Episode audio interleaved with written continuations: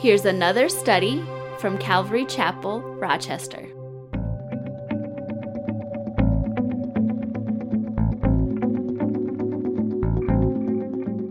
Hey, if you have your Bibles, we're going to be going through Acts uh, chapter 1 and a little bit in chapter 1 and then into chapter 2 um, and just taking a look at Pentecost Sunday. But before that, I would, if you have your Bibles, go ahead and turn to John chapter 20.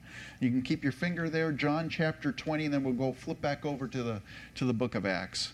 So, John chapter 20, and beginning with verse 19. So, John 20, verse 19. Then the same day at evening, being the first day of the week, when the doors were shut where the disciples were assembled for fear of the Jews, Jesus came and stood in the midst and said to them, Peace be with you. When he had said this, he showed them his hands and his side.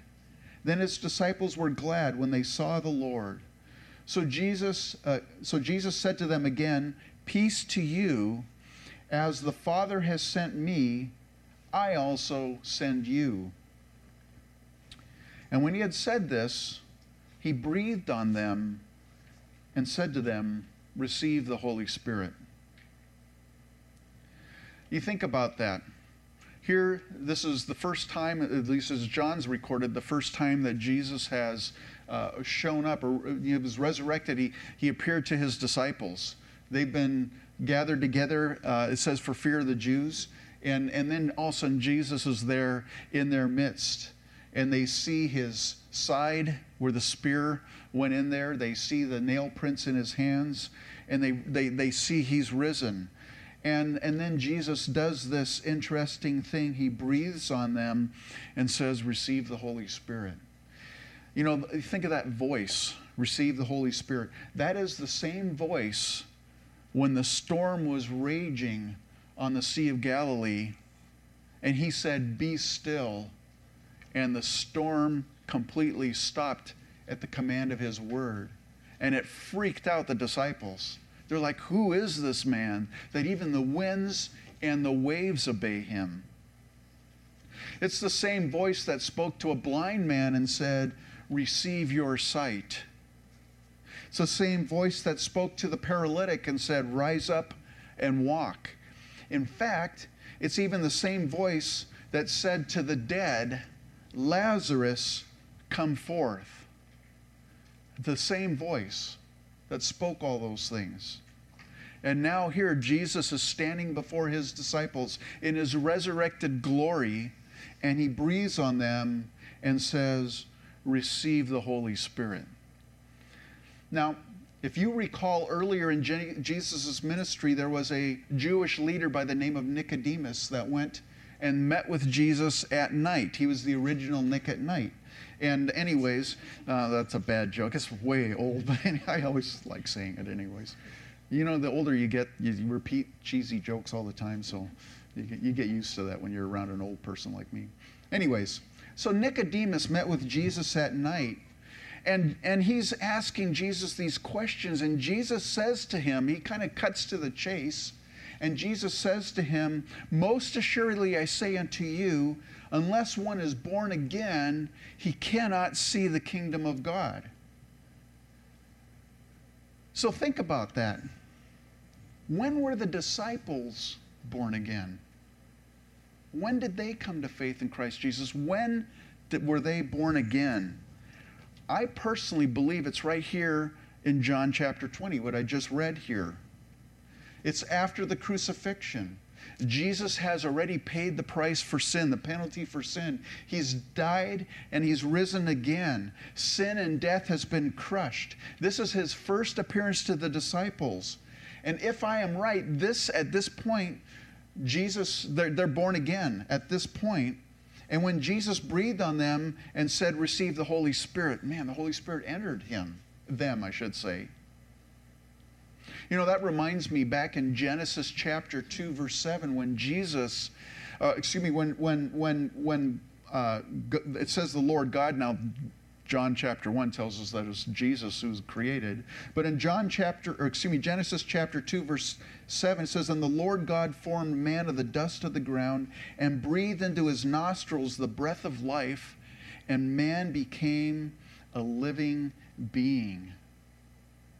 Just as God breathed into Adam and gave him life, Jesus breathed on the disciples and they became spiritually alive. I believe at that point, born again, at that event that occurred that's recorded in John chapter 20. Now, later on in Paul's epistles, in two places he mentions this. In 2 Corinthians chapter 1 verse 22 and in Ephesians 4 verse 30 uh, Paul says that the Holy Spirit, He is a sign, or excuse me, He's a seal of our salvation. In other words, He's a deposit or a guarantee of your salvation. So when you and when I receive Jesus Christ as our Lord and Savior, when we're born again, we are given the Holy Spirit at that time. He's dwelling inside of us. He's a seal, He's a guarantee of our salvation. So going back to John chapter 20, I believe not only were the, were, the, were the disciples born again at that point, but they received the Holy Spirit prior to what occurred in Pentecost. So, what happened on Pentecost Sunday? Well, that's what we're going to look at this morning. So, if you have your Bibles, go ahead and turn to Acts chapter 1. We'll be looking at a few verses there, and then we're going to go into Acts chapter 2.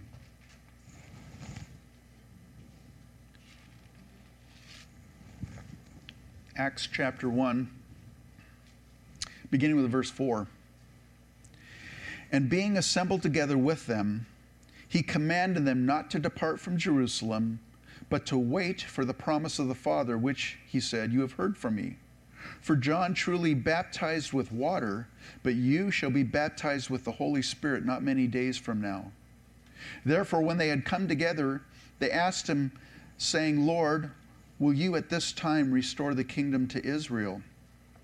And he said to them, It is not for you to know the times or seasons which the Father has put in his own authority, but you shall receive power when the Holy Spirit has come upon you, and you shall be witnesses to me in Jerusalem and in all Judea and Samaria and to the end of the earth.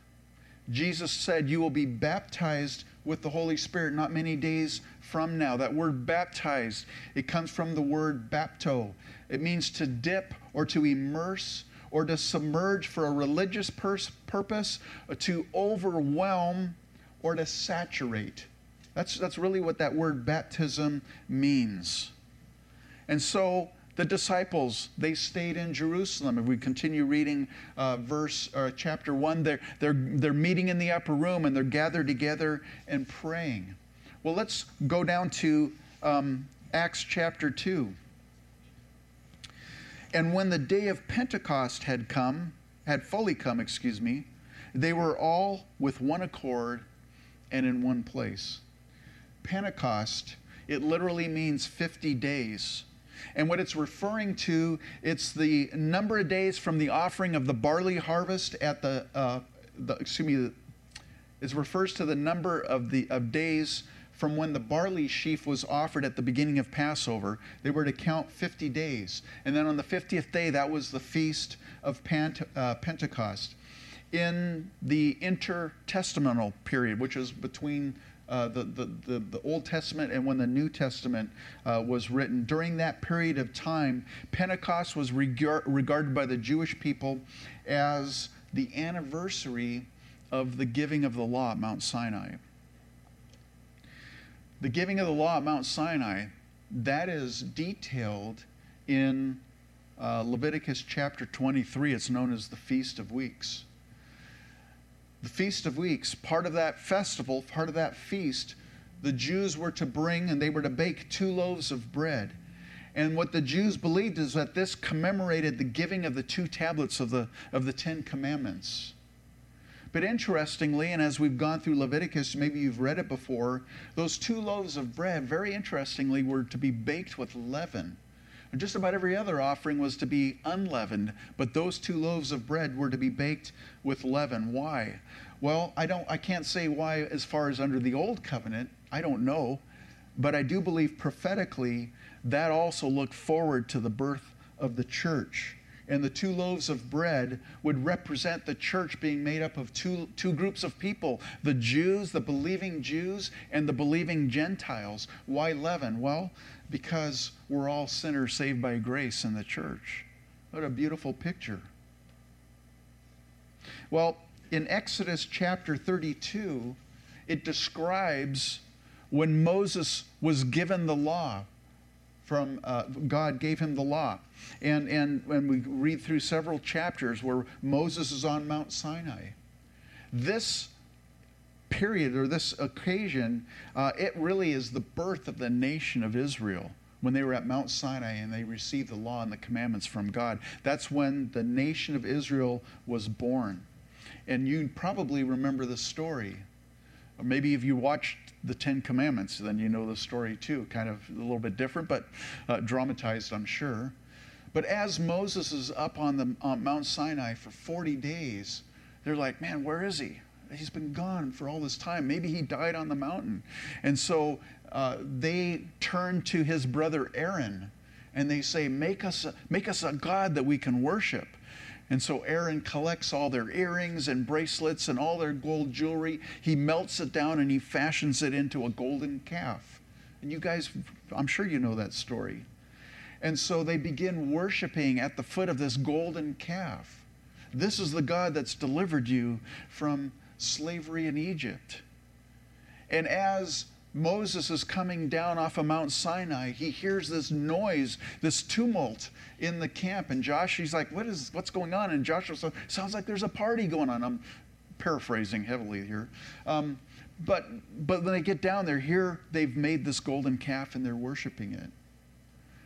And Moses basically draws a line in the sand, and, he, and the tribe of Levi, he was, a, he was of the tribe of Levi, and so the, the Levites part of his clan, they come over to with Moses, and Moses tells the men of, of the tribe of Levi, he says, strap on your swords and kill those that are worshiping the idols.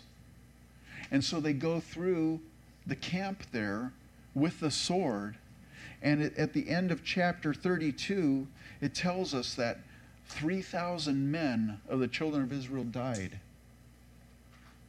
So the giving of the law, the birth of the nation of Israel, 3,000 men died.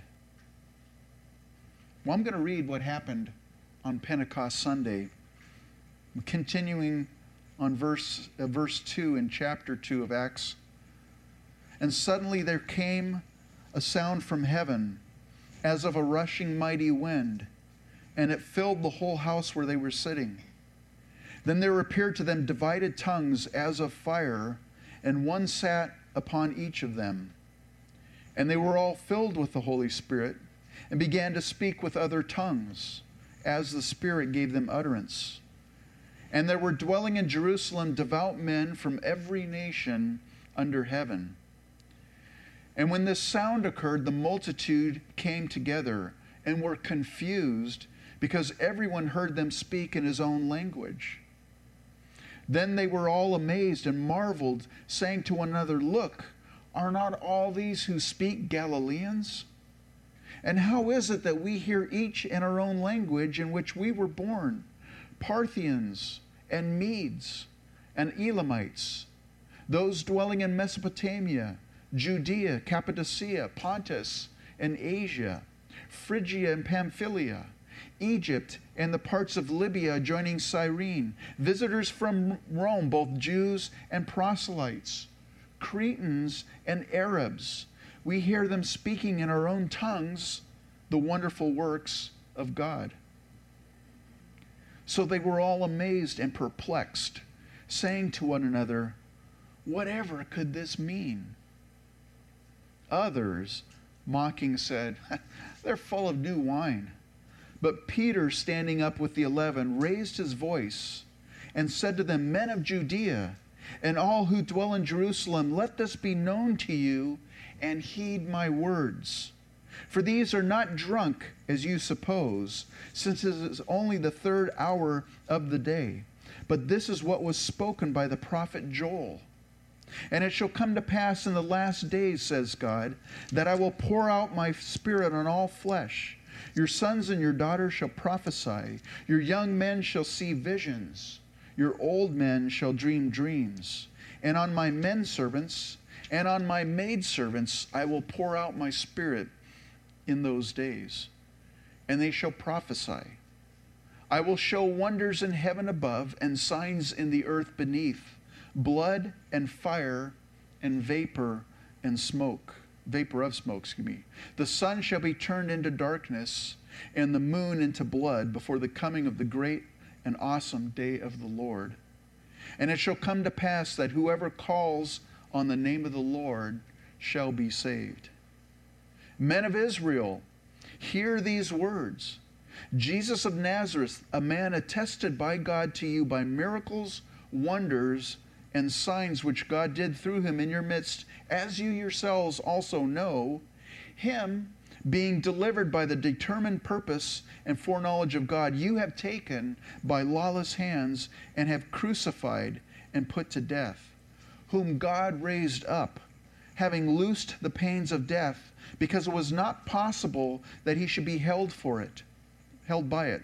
For David says concerning him, I foresaw the Lord always before my face. He is at my right hand that I may not be shaken. Therefore my heart rejoiced and my tongue was glad. Moreover, my flesh also will rest in hope. For you will not leave my soul in Hades, nor will you allow your Holy One to see corruption. You have made known to me the ways of life. You will make me full of joy in your presence. Men and brethren, let me speak freely to you of the patriarch David, that he is both dead and buried, and his tomb is with us to this day.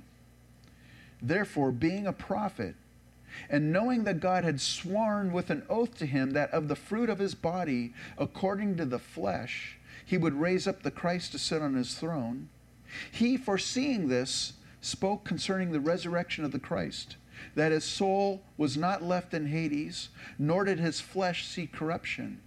This Jesus God has raised up, of which we are all witnesses. Therefore, being exalted to the right hand of God, and having received from the Father the promise of the Holy Spirit, he poured out this which you now see and hear. For David did not ascend into the heavens, but he himself says, The Lord said to my Lord, Sit at my right hand till I make your enemies your footstool.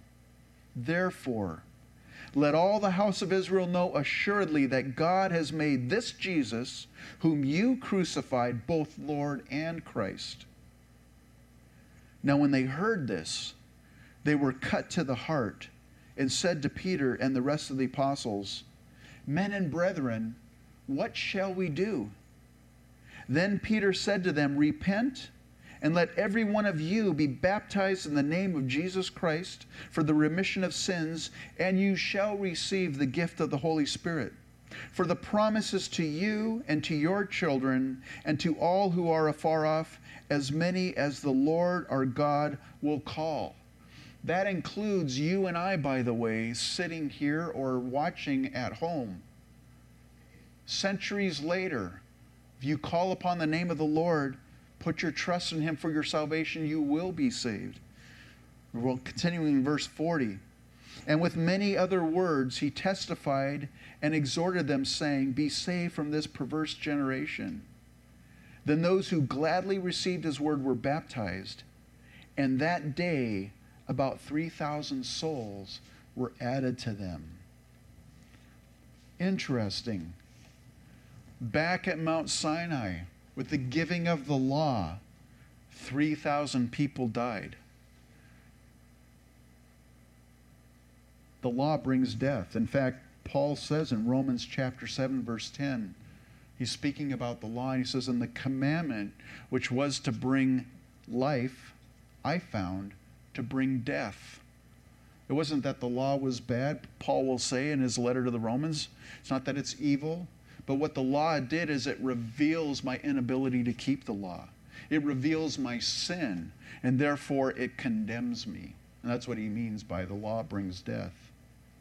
And so the giving of the law there was 3,000 people that died. We go fast forward to Pentecost Sunday, the outpouring of the Holy Spirit, and there's 3,000 people that are added to the church. What an amazing thing.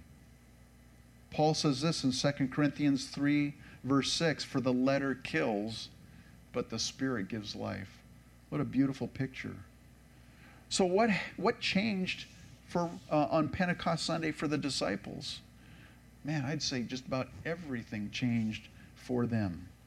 Jesus said, You'll receive power and you'll be witnesses to me. And you recall what Peter was like before Pentecost how he was hiding, how he was, he was afraid to admit that he was a follower of Jesus Christ, that he was one of them. He denied Christ three times. You, you know those stories. The Peter, before Pentecost, that was who he was. And now, being filled with the Holy Spirit, he stands up with boldness and he gives a message, and 3,000 people respond to that message. So we see boldness in his ministry now and in the ministry of the disciples as we continue reading through the book of Acts. As evidenced here in chapter 2, the gifts of the Holy Spirit are poured out on the disciples. We see here that now ministry is effective because of the Holy Spirit. The interesting thing is that after you get past this portion of Scripture and you continue reading through in the book of Acts, there will be places where you'll read they were filled with the Holy Spirit. And it's not just once. We read it here in Acts chapter 2, verse 4. It says, And they were all filled with the Holy Spirit and began to speak with, an, uh, began to speak with other tongues as the Spirit gave them enter, uh, utterance. Excuse me. But later on, in chapter 4, verse 8, we read again Then Peter, filled with the Holy Spirit, said to them, Rulers of the people and elders of Israel. That word filled with the Holy Spirit, the word filled, by the way, it's the word eples, eplisthen, and it means to be filled or to be full, which kind of makes sense. But it means to be wholly imbued or completely permeated, affected or influenced with or by something. And in this case, they were completely permeated or affected and influenced by the Holy Spirit.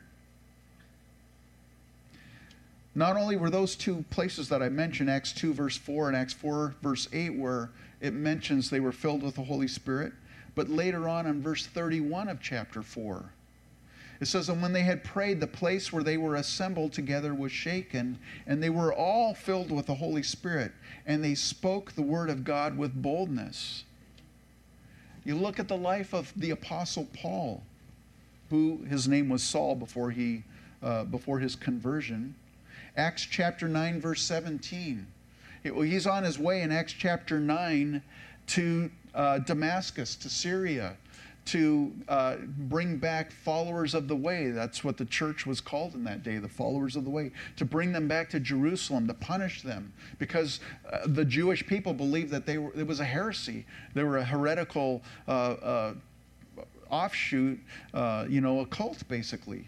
And so uh, Paul, Saul at the time, is on his way to persecute Christians but he met the Lord Jesus, or should say the Lord Jesus met him on the way, knocked him off of his horse, blinded his eyes, and spoke to him. Well, Paul, Saul at the time, goes to, continues on to Damascus, but he's not, he's not there to persecute Christians. He's there, he's blinded, he fasts and he prays, he spends all this time uh, before the Lord in blindness. And then God spoke to a man named Ananias. And it's recorded in Acts chapter 9, verse 17. It says, And Ananias went his way and entered the house, and laying his hands on him, he said, Brother Saul, the Lord Jesus, who appeared to you on the road as you came, has sent, uh, has sent me that you may receive your sight and be filled with the Holy Spirit. So, Saul, who we know later is Paul, when Ananias prayed for him to receive his sight, he was also filled with the Holy Spirit at that point. But now, you go further on into Paul's ministry. In Acts chapter 13, verses 8 through 12, I'll read this to you. But Elymas, the sorcerer, for, her, for so his name is translated, withstood them, seeking to turn the proconsul away from the faith. Then Saul, who was called Paul, filled with the Holy Spirit, looked intently at him and said, Oh, full of all deceit and all fraud, you son of the devil, you enemy of all righteousness, will you not cease perverting the straight ways of the Lord? And now indeed the hand of the Lord is upon you, and you shall be blind, not seeing the sun for a time. And immediately a dark mist fell on him, and he went around seeking someone to lead him by the hand. Then the proconsul believed when he saw what had been done, being astonished at the teaching of the Lord. Here, Paul was prayed on to receive, to, to, to, be filled with the Holy Spirit. And later on in his ministry, we read, and Paul's filled with the Holy Spirit. You know, many people believe the baptism of the Holy Spirit is a one time thing, it's a, it's a once in a lifetime event. I believe it's not so much an event as a condition, it's being baptized being filled with the Holy Spirit.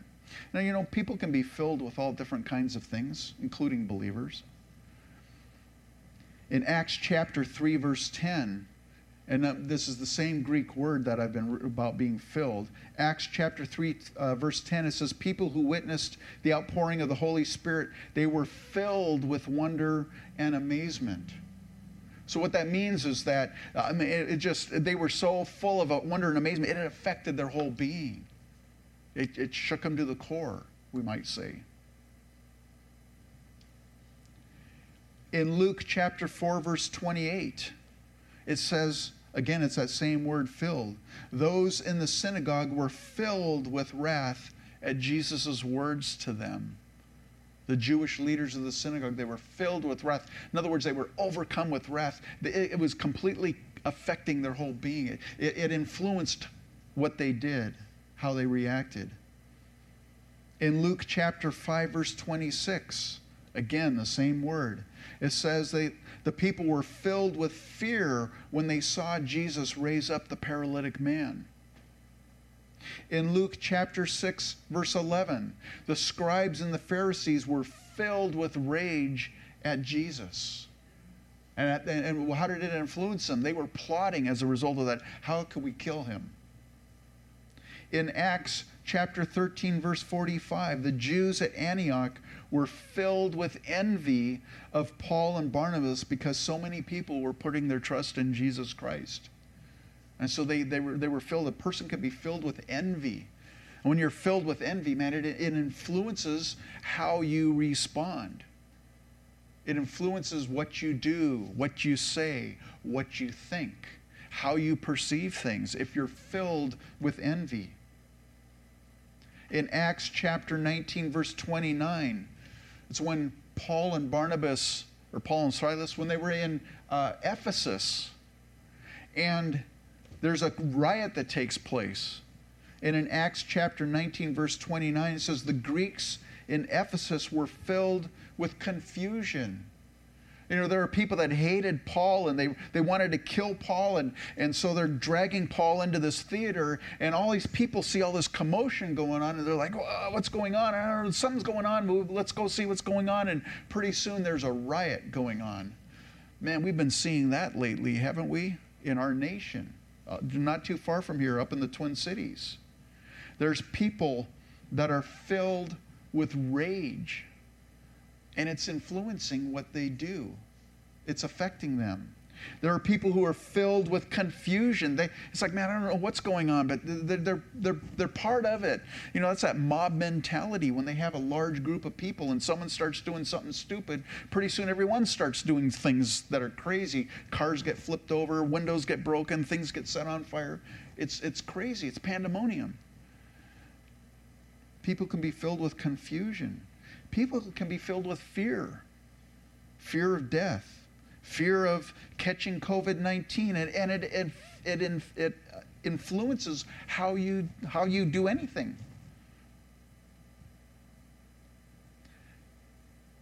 People can be filled with rage. Again, we're seeing that going on right now. So, that word filled means to be permeated, affected, influenced with, or by someone. I know I would rather be filled with, influenced by the person of the Holy Spirit than by any of these other things. But we can be filled with different things. I'd rather be filled with the Holy Spirit. Now, a word to those of you that are born again believers in Jesus Christ, whether you're listening online or whether you're here in this room. If you're a believer in Jesus Christ, you have the Holy Spirit dwelling inside of you. Again, He's a seal, He's a sign, He's a seal of your salvation, He's a guarantee, He's a deposit. You have the Holy Spirit dwelling inside of you. However, Paul says something kind of interesting in Ephesians chapter 4, verse 30. He says, Do not grieve the Holy Spirit of God by whom you were sealed for the day of redemption. So even though I have the Holy Spirit dwelling inside of me as a born again believer, I can still grieve the Spirit dwelling inside of me. You see, if you're saved, it's not a question of if you have the Holy Spirit dwelling inside of you. It's a question of are you baptized in the Holy Spirit? Are you filled with the Holy Spirit? And what I mean by that, because everybody has different connotations of what I'm what I'm saying. What I'm saying is, is He, the person of the Holy Spirit, influencing your life? Is He so filled your heart that that you just you respond to what the Spirit is leading you to do? Or are you filled with envy? Are you filled with rage? Are you filled with, you know, whatever, confusion? Is he influencing your life? I know a question that probably is on many people's minds. Well, how do I know? How do I know if I'm filled with the Holy Spirit? I mean, do I start shaking and speaking in another voice? Or start talking in King James English, you know, thus saith the Lord, you know, and then swinging on a shanty? You know, what, what, what is it? How do I know that I'm filled with the Spirit? A very simple test. Look at the fruit in your life. Look at the fruit in your life. What's the fruit of the Spirit? Galatians 5, chapter 22 and uh, chapter 5, verse 22 and verse 23. But the fruit of the Spirit is love, it's joy, peace, long suffering, which is another word for patience, kindness, goodness, faithfulness, gentleness, self controlled. Listen, if you are filled with the Holy Spirit, that's the fruit that's going to be evidenced in your life. Now, you know, I became a Christian back in the 70s, and uh, growing up as a believer in the 80s, and I don't know, I don't know, I don't know if it was, you know, isolated to the 80s, but I remember a certain point in my life that was the big question that people would ask you: Are you a spirit-filled believer? Are you a spirit-filled believer? And uh, you know, again, that has all kinds of different connotations, you know. And but you know, I think in those days at least around the people that I was that was saying it, it was kind of like code word. You know, are you charismatic? Do you speak in tongues? You know, do you do you do this? Eh, are you a spirit-filled believer? And then you kind of give the other guy a wink, like, yeah, I am. You know, you know, like, oh, okay, you're cool. You know, it's like it's like this is a secret group within Christianity. Listen, it's not if you're a spirit-filled believer, it's not are the gifts manifested in your life but is the fruit of the Spirit manifested in your life? It's not a question of the gifts. It's a, it's a question of the fruit. Because listen, the Corinthian church, they were operating with the gifts of the Holy Spirit. They spoke in tongues, they prophesied, they, they did all kinds of things in uh, the church in Corinth. And yet, if you read Paul's letter to them, they were a very carnal church. So it's not an issue of the gifts of the Spirit, the criteria, if you're a spirit filled believer, is are you spirit are you controlled? Are you influenced by the spirit? And is the fruit of that the fruit of the spirit? Here that's in galatians 5.22 it's really simple. That's how you know if you're filled with the holy spirit? Well let's look at the flip side of that. How do i know if i'm not filled with the holy spirit? Again look at the fruit. What's the fruit the Bible calls it not fruit, it calls it the works of the flesh.